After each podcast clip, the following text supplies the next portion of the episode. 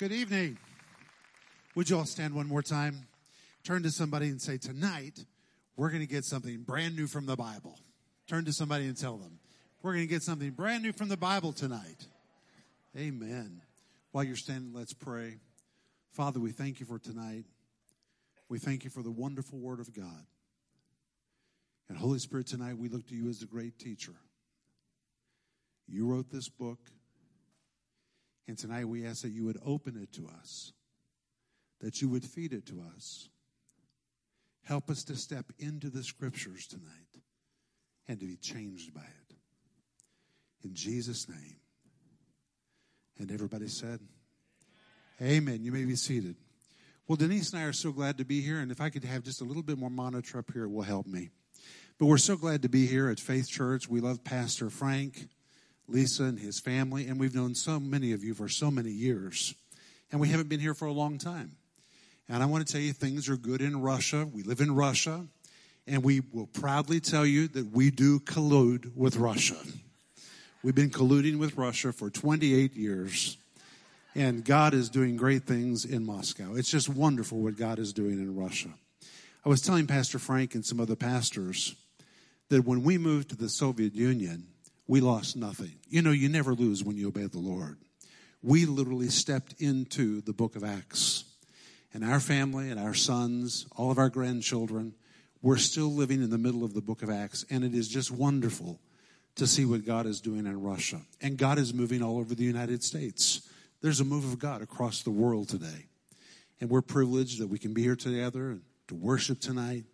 And Denise and I are grateful to be with you. But I want to mention to you several things. I have a brand new book called The Will of God, The Key to Your Success. This is a totally different take on how to know the will of God for your life. People all the time want to know what does God want me to do? What is God's plan? You can know the will of God. And when you know the will of God, it positions you to live in power, provision, and protection. And that's what this book is about, and I want to encourage you to pick one up.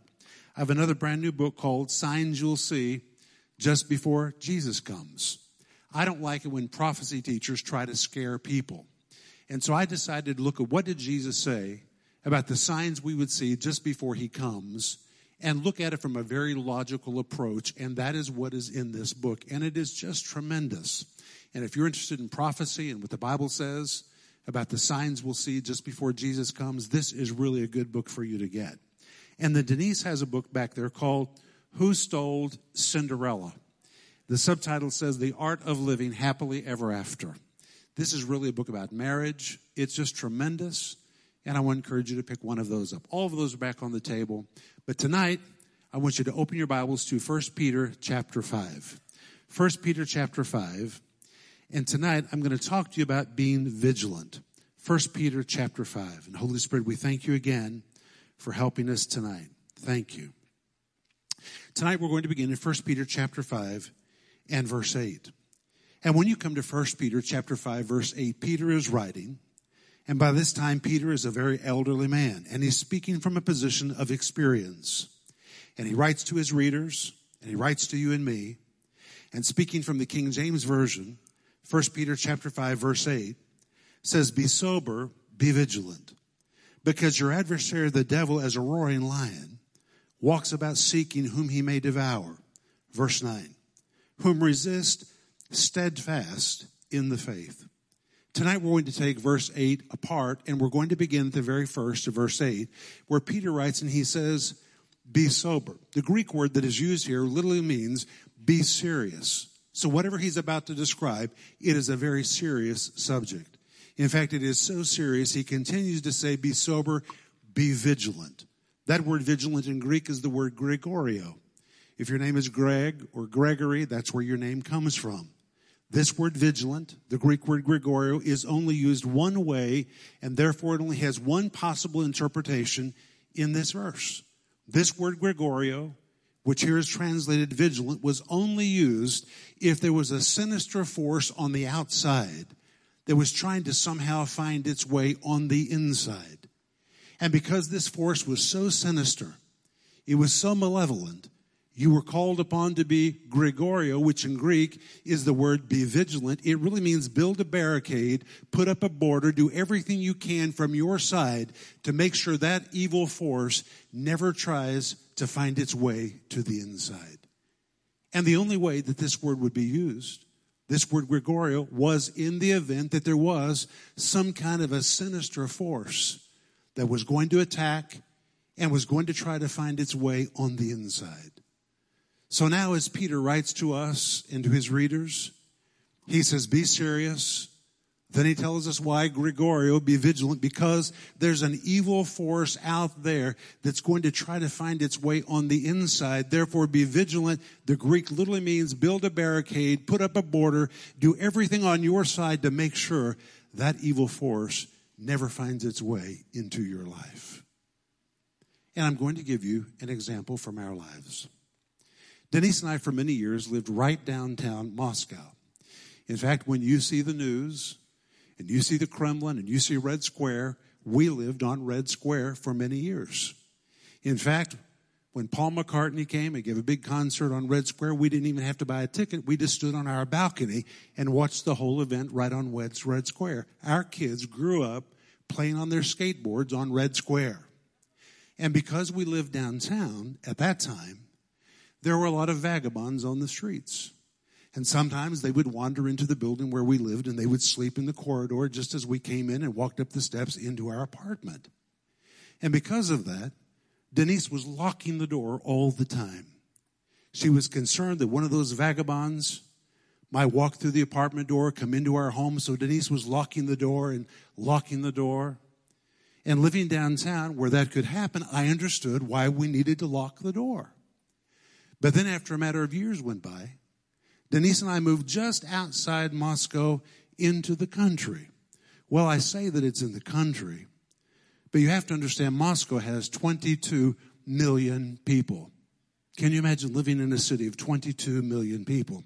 And we live in a very small area where we only have 800,000 people in our neighborhood. But where we live, we live in an area that has a green zone right behind our house, and nobody can build behind us. And the reason nobody can build behind us is because in that green zone, there is a huge gas pipe. And because of the gas pipe, it's considered dangerous to build there. Just not so long ago, somebody decided they were going to siphon some gas out of the gas pipe.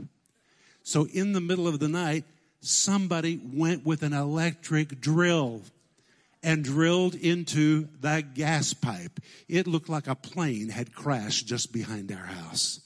Fire everywhere. And because of that pipe, no one can build there. So we kind of live out in the country, no close neighbors. But even though we were living in the middle of nowhere, Denise was still locking the door. And in fact, she was such a fiend about locking the door that I even made fun of her. I would say, Hey, Denise, there's so many people out here. Are you sure you locked the door? You better go check and make sure you've really locked the door. And it kind of became a joke in our house because Denise locked the door and then she wanted another lock and another lock. So now we have two locks on this door and we have two locks on this door. And I felt like we were living inside a safe. Just to let the dog out of the house, we had to unlock all the locks on the doors. Well, one day I was sitting in the TV room watching the news. And all of a sudden, I heard Denise scream from the front part of the house. She said, Rick, come, come quick. So I jumped up, I ran to the front part of the house. And as I walked into the foyer, Denise said these words. She said, Rick, look out the peephole of the locked door. And of course, she's the one that locks the door. Look out the peephole of the locked door. And when I looked through the peephole, to my amazement, standing right outside our front door was a naked lady. Now, I don't know if you've ever gone to answer your door to find a naked woman standing at your front door, but this was quite a shocking encounter. And I looked out the woman, out the door, and there was this woman standing there, naked, standing outside our front door. I turned to Denise and I said, Who is the naked woman outside the front door? She said, I have no idea.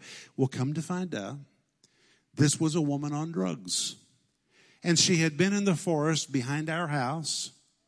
And because the back gate was opened, she wandered onto our property, wandered all the way up to the front steps of our house, came all the way up the steps, and now she was pounding on the door of our house saying, open the door, let me in, I'm coming in this house. And it was such a loud event that we had to call the man who takes care of our property. He came with a towel and kept trying to wrap the towel around the naked woman. She kept throwing it off. And he kept rewrapping her and rewrapping her. And finally, he got her all wrapped up, took her by the hand, and he walked her across the property. And by this time, Denise and I have gone to the back of the house, so we're watching through the window to see what's going to happen to the naked woman.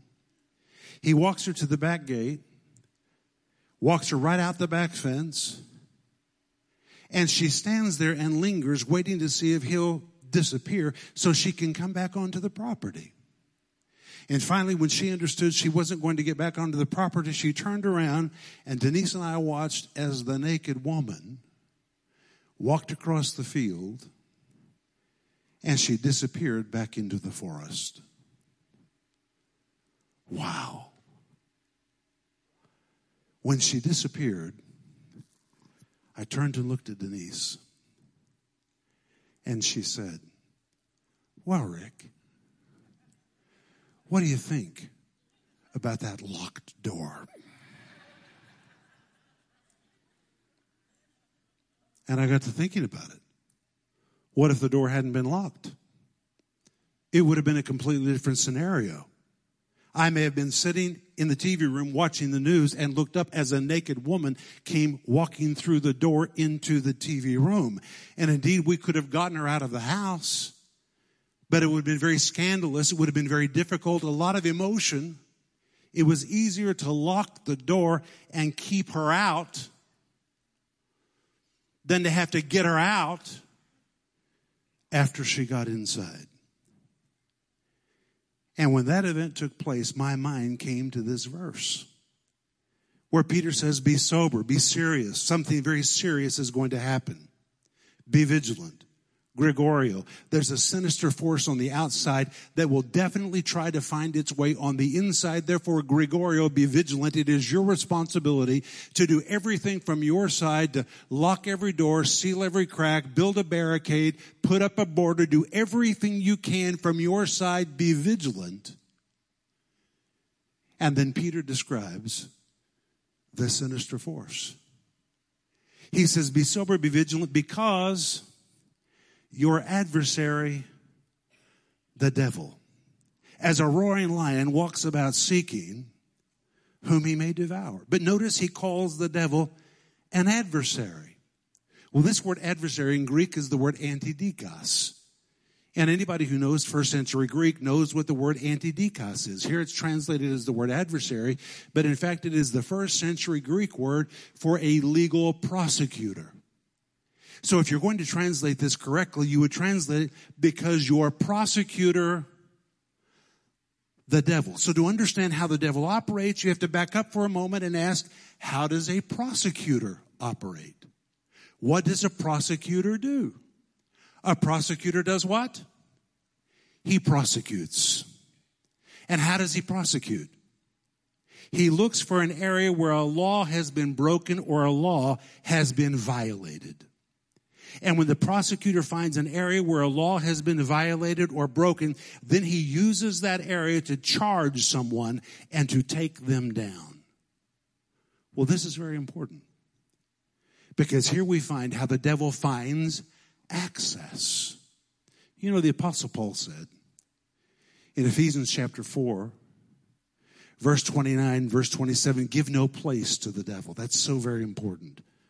That word place is the Greek word topos. It describes a real, bona fide geographical location, which means the devil is looking for a topos, a place, an access point to get into all of our lives. He's looking all the time for a way to get in. And now by using this word antidikos, here translated adversary, really the Greek word for a prosecutor, we find how the devil gets into people's lives. He looks for some area where they have violated a principle He looks for some area where they have broken the word of God, where they've not done what they should have done. And when he finds that crack, that is the area the devil uses to find a place or to find access. You know, Jesus made an amazing statement in John chapter 15. He said, The prince of this world is coming, but he has no place in me. That's what Jesus said. Let me paraphrase that for you. The prince of this world is coming, but he can circle me and circle me and circle me to no avail because in me there is no place. There's no open spot. There's no access point. There's nothing in me that is open for him to find access to me. The prince of this world is coming, but he has no place in me. And I want to tell you that spiritual warfare is real. We need spiritual weapons. I've written a book called Dress to Kill. If you don't have it, you ought to get that book. It's a classic on spiritual warfare. But I want to tell you, friends, the highest level of spiritual warfare, the highest level, is not screaming at the devil. It's not even using the weapons of your warfare. The highest level of spiritual warfare is when you simply live an obedient, consecrated life. Because when you're living right, every door is closed, every seal is cracked, every access point is removed, and you can say with Jesus, even if the prince of this world comes, he'll find no place in me. And now in this verse, Peter says the devil will come and he'll come like a prosecutor. He'll look for some area where a law or a principle has been violated.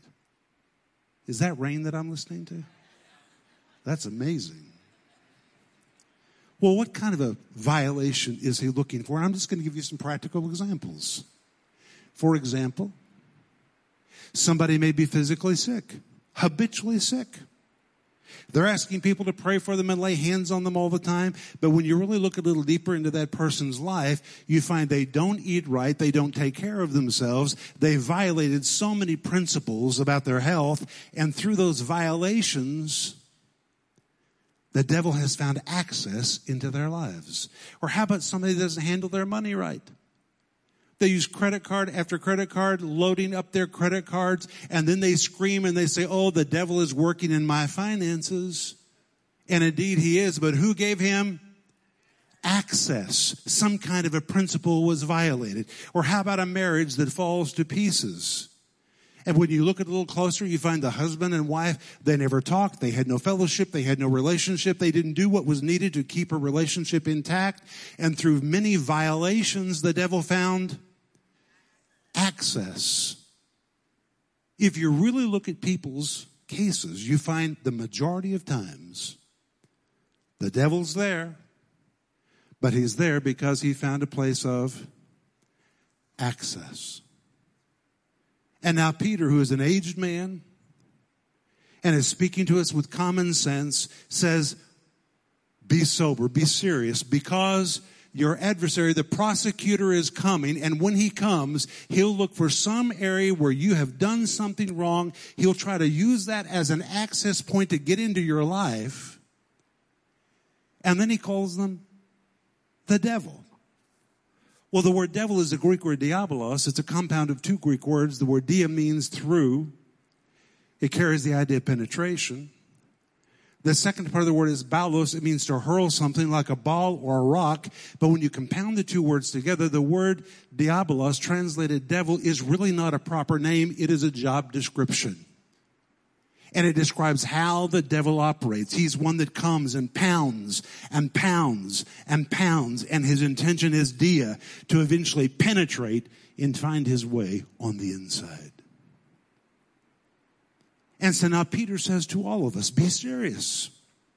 Be vigilant. Put up a barricade. Do everything you can to make sure that you keep evil on the outside because there is a devil coming and when he comes, his intention will be to pound you and pound you and pound you until he penetrates you and he'll do it through some kind of an act of prosecution. He'll look for some area of violation and through that area, he will try to find entrance into your life.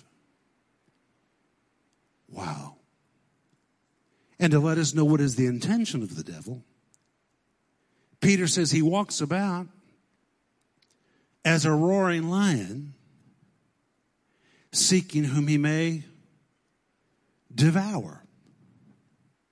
Well, when you see that word devour, you kind of mentally see the picture of a lion who's hovering over some kind of an animal that it's killed, and now the lion is chewing the meat of that animal. But there's a problem because this word devour is not the Greek word which means to chew the meat. It is the Greek word katapino. The word katapino means to slurp or to drink down, which means the animal is so totally consumed, no meat is left. All that is left are the juices, and now the lion is literally slurping up the juices that remain from this beast. And now Peter uses this word to say, if you don't put up a barricade, if you don't do what you're supposed to do to make sure he stays on the outside, if he finds his way on the inside, he's not just going to victimize you, but the devil's goal is to totally consume you and slurp you up until there is nothing left of you. Wow. And Peter goes on to say, seeking whom he may devour. The Greek says un it describes a specific target, which means the devil's not able to consume everybody. He's looking for one specific category. He's seeking whom he may devour. He's looking for that believer that is a straggler, the believer that is outside of the pack, just like a wandering animal. That is the animal which lions the most easily attack. He's looking for someone that's not in a community of faith, someone who's fallen out of fellowship, somebody who's not strong someone who's violating some kind of a principle, that's the one he's seeking for. That he might take them down, maul them. And Peter says, devour, the Greek word katapino, slurp them up until there's nothing left of them. Well, I can tell you, as a pastor, been pastoring for many years, the people that are easiest for the devil to consume are people that are out of fellowship, people that are not in the midst of God's people. They don't regularly attend church. They're kind of stragglers out on the edge. That is who the devil is looking for. And I want to tell you, saints, when you're in the middle of the people of God, when you're baptized in the midst of faith, you are a much harder target for the enemy to attack. That's why you need to be in church. You need to be in the presence of worship. You need to be in a place where you are secure among God's people. Then Peter says in the following verse, whom resist steadfast in the faith. The word resist that is used here is a Greek word that is a military term, which means don't just at the last moment figure out how to resist him, but in fact it is a military term which describes a pre-planned resistance. A pre-planned resistance. And I'll give you an example. During World War II, when the Nazis were coming to the city of Moscow, the people of Moscow took every precaution they could take to make sure those Nazi forces would never get into the city of Moscow. Boys and girls, grandpas and grandmas, people of every category, they all left the city of Moscow with shovels. They went to the front, they began digging ditches. They dug more than 20,000 miles of ditches around the city of Moscow. It's hard to even imagine it. I've been there. I've been in those ditches. They didn't just wait and say, we'll take action if the devil comes or if the enemy comes. They begin to dig ditches. They begin to plan their resistance so that even if the Nazi forces came, they would never be able to get on the inside. It was a pre-planned resistance. And by using this word, Peter is telling us if we want to be victorious in life, we have to use our heads. And in fact, he doesn't just say whom resist, he says whom resist steadfast. That word steadfast is the Greek word stereos, which means to reinforce yourself. Reinforce yourself. Do everything you can to make sure that you are strong so that even if he comes, he will never be able to penetrate you and take you down because you've done everything necessary to make sure gregoreo, a barricade has been constructed that he will never be able to penetrate. Wow. You see, the devil's really not that powerful. He's just powerful when he finds a place of access. If you give him no place, then you can say what Jesus said let him come. Let him circle me and circle me and circle me, but in me he has no place. He can't get in. There's no way he can penetrate me because every door is closed, every crack is sealed. And even though the enemy encamps round about you, he has no access to you whatsoever, simply because you've used your head and you've done what is right. Hmm. Now, I'm going to give you an example. The Bible tells us in Revelation chapter 3 about a city that was called Sardis. Jesus addressed the church of Sardis in Revelation chapter 3, and the church of Sardis was in this legendary city of Sardis. I've been to Sardis many times. Sardis was the capital of the Lydian kingdom. It was famous because just to the east of Sardis there was another kingdom where there was a king named Midas. How many of you have ever heard of the Midas touch? And Midas lived in the kingdom to the east. And the legend says the Midas was cursed with a touch of gold, and everything he touched turned into gold. He even touched his daughter, and his daughter turned into gold. He touched his food, his food, turned into gold. That's what the legend said. So Midas said, I want to get rid of this golden touch. And he went into the rivers of the Pacus and he bathed and washed off the gold. And tradition said the gold flowed downstream to the city of Sardis. Now, all of that is legend. But it is a fact that the city of Sardis had a lot of gold. That is a fact. There was a king there by the name of Croesus, who was the richest man in the history of the world. And he built the legendary kingdom of Sardis. And Sardis was on the top of a hill. The very peak of the hill is where the Acropolis was built. And because of all the money they had, they built an Acropolis. They built a fortress that could not be penetrated. And for a thousand years, the city of Sardis stood untouched.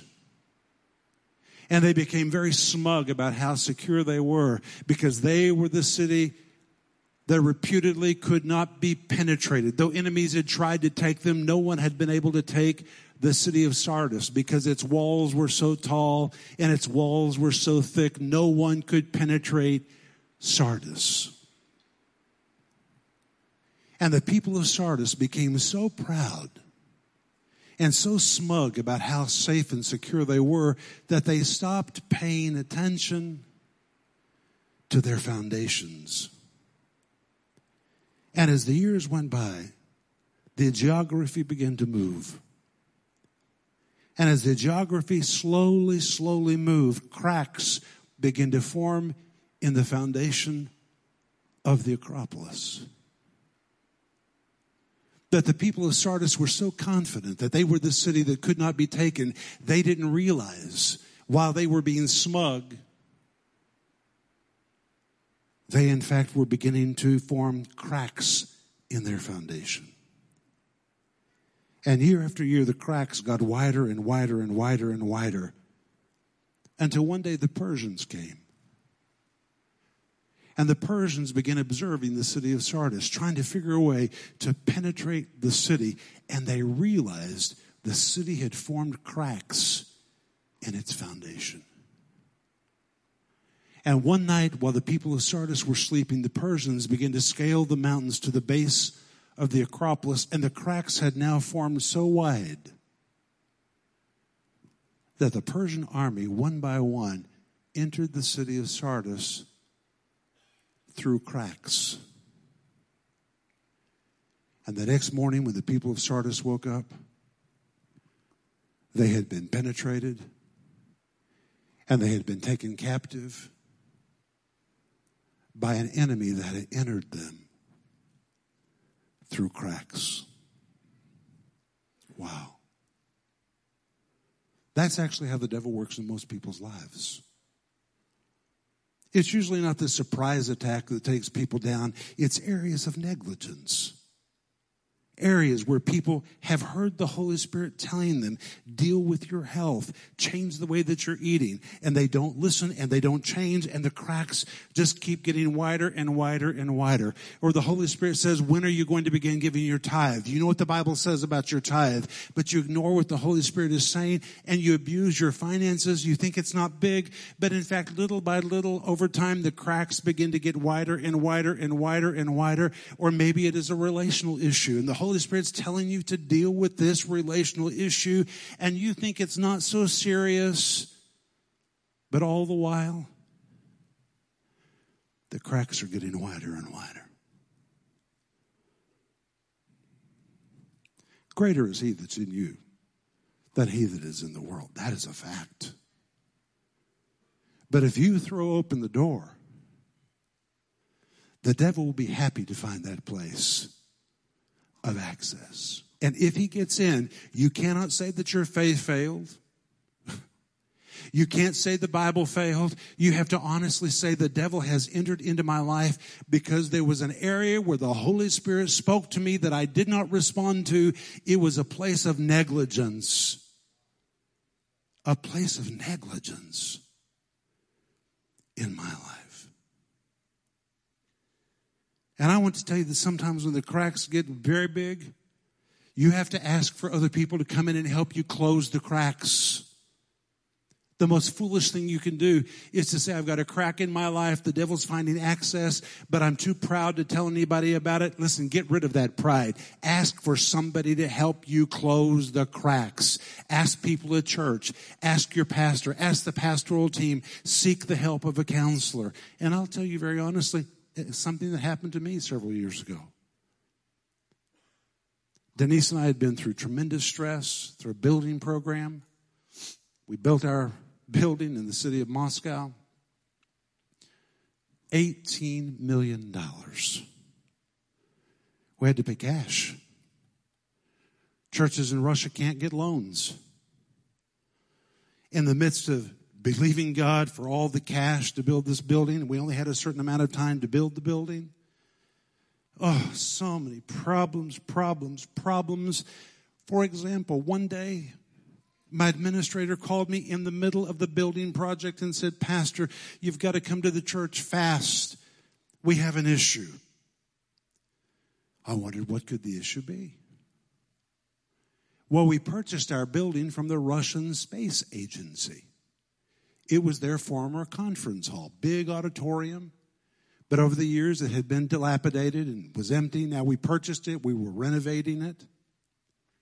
I came to the building and I could see the big jackhammers were in the auditorium and they were trying to level the concrete, which was uneven. And there in our building was the director, not a subdirector, the director of the Russian Space Agency. That's a pretty important man. With him were members of the KGB. And I see our administrator negotiating with the KGB and the leader of the Russian Space Agency. I'm wondering what in the world is going on as they say to us. There's something about this building that you don't know. What could it be? We did our due diligence. We searched all the documents. We knew everything that there was to know about this building. And they said there's a secret about this building. Well, if it's a secret, that means it's probably not in any of the documents. And we said, well, what is the secret? They said, under this facility is a secret laboratory where all the microscopic parts are fabricated for the Russian space age, space space uh, center up in space. And it has to be a dust free zone because dust can damage the equipment. And if anything happens to this equipment, which we then use in our laboratory in space, and something happens in the laboratory, we're going to hold you and your church responsible for the dust that is in the secret laboratory. Well, let me ask you, how many pastors do you know who have a secret laboratory under their church? And I have to tell you, that was a very bad day for me. And that was just one of many bad days. You say, how did you fix the problem? Before we could continue work on the building, we had to wrap the entire interior of the building in steel. Every column, every wall, it looked like a building made of steel. We had to fix the building so it wouldn't move when we proceeded to work on the floors. And today, when we worship God every week in our church, under our feet, there is a secret laboratory that is at work. And guess what? It's not a secret anymore. That's just one example. Pastor Crank, can you imagine having to come up with $18 million cash in a very short period of time? And the stress and the pressure became so intense. And it began to affect me physically. I didn't take care of myself. I began to eat wrong. I began to gain weight. I became negligent about me as I began to worry about other things. I want to tell you, worry is never of God. Worry never accomplishes anything. There was a better way which God had for me, but I did not choose the better way. And physically, I got in bad shape. And when the building was finished, and we dedicated that building, oh, what an amazing dedication. President Putin sent five members of his cabinet to attend the grand opening of our church. It was such a victorious moment in our church. But in the process of all of this victory, there were areas of negligence that I allowed in my physical body. And the cracks were getting wider. And the cracks were getting wider and wider and wider until one day my family said to me, We're going to help you close the cracks.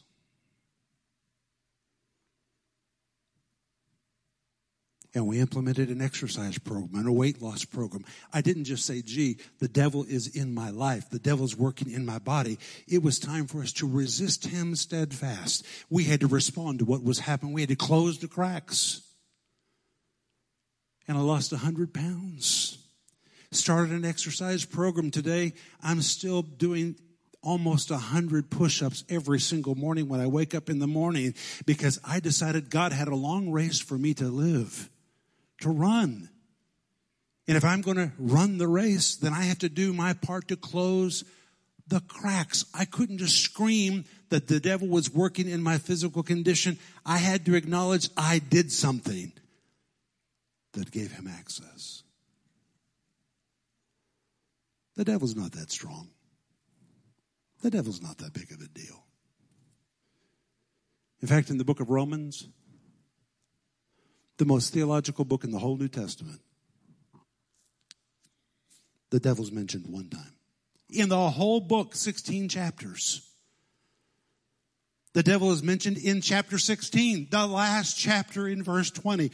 This is the only theological statement about the devil in the whole book of Romans. Are you ready? Here it is. And the God of peace shall crush Satan under your feet. That is the Bible's theological statement about the devil. He belongs under your feet.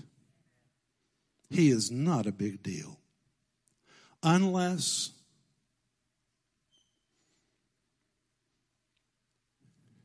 through negligence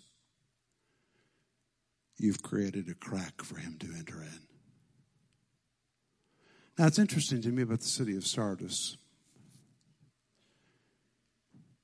because those cracks appeared very slowly. In fact, those cracks appeared so slowly they didn't even realize they were forming cracks. But because they weren't paying attention, very slowly, over a long period of time, the cracks begin to get wider and wider and wider and wider. And friends, I'm going to tell you, this is usually the way that an assault happens. It's not usually quick, it's usually some area over a period of time. And the Holy Spirit's faithful. The Holy Spirit is faithful. The Holy Spirit will tell you, deal with this. The Holy Spirit will tell you, forgive this person. The Holy Spirit will tell you, start spending time with this person. Stop using your credit cards. Are you going to give your tithe? Quit eating the way that you're eating. The Holy Spirit, if you will listen, He is speaking all the time. It's not that He's unfaithful. Six times in Jesus' ministry. Six times Jesus said, He that has ears to hear, hear. To all seven churches in the book of Revelation, to all seven of them, Jesus said, He that has an ear, let him hear. We have to open our ears to hear if we'll listen. The Holy Spirit is speaking. He's speaking to some of you right now. Do you have an ear to hear? No one wants you to succeed more than God. They quoted the statement in your church, destined to win. Absolutely. We're all destined to win. We are more than conquerors through him who gave his life for us. Greater is he that is in us than he that is in the world. But if you're claiming to be a winner with cracks wide open, it's going to be a frustrating experience. You've got to close the cracks. Closing the cracks happens through the act of repentance, acknowledging acknowledging there's been a place of negligence, acknowledging there's something that I've done wrong, acknowledging I did something to open the door. There was something I was supposed to do that I did not do. Somehow you've done something wrong, but through the act of repentance, you can close every door, you can seal every crack.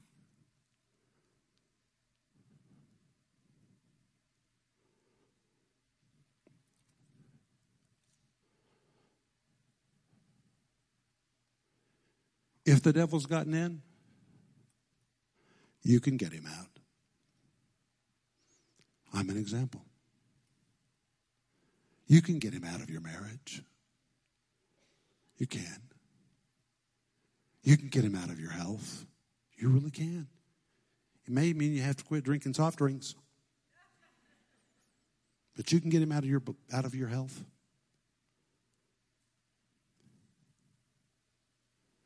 You can get him out if he's gotten in.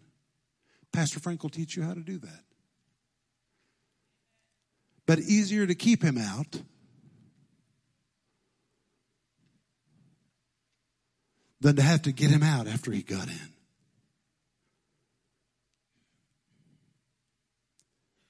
And that is why Peter speaks as an aged great man of God and speaks to younger believers and says, Hey, hey, guys, be sober, wake up, keep your head on straight, be vigilant, put up a barricade, put up a border because there's an enemy out there who's going to try to find his way on the inside. And if he ever gets in, he's not just going to maul you and chew on you. His desire is to slurp you up till there's nothing left of you. Therefore, build a pre-planned resistance build trenches, put up barricades, do everything you can, reinforce yourself.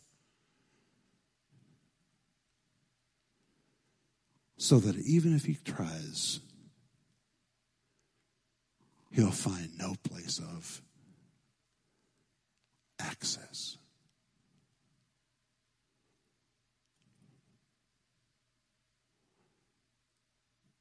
And remember, Peter says he's an adversary. The Greek word antidikos, he's a prosecutor. He comes with a legal mind. He's looking for some violation. That's the crack he's looking for.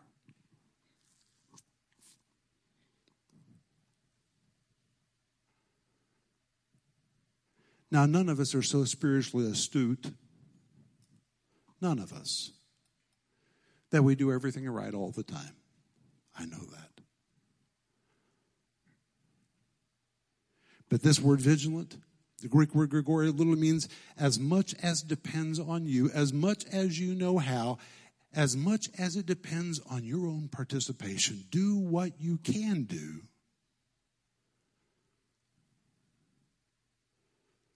to make sure this prosecutor never finds that place to get in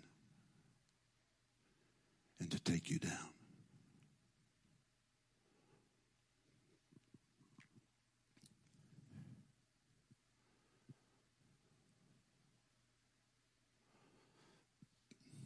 It's the highest level of spiritual warfare. The highest level. Gee, it's so simple. Do what's right. Live right.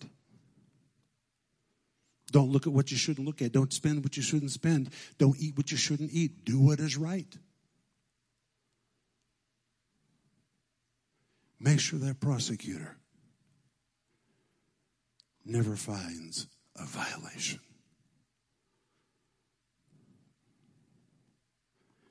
And friend, I want to tell you if you'll have ears to hear,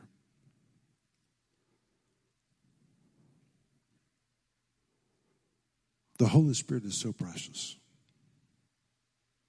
He'll always be faithful to tell you. Always. Deal with this. Change that. Don't say that. Don't say that. You shouldn't talk like that. He's speaking all the time.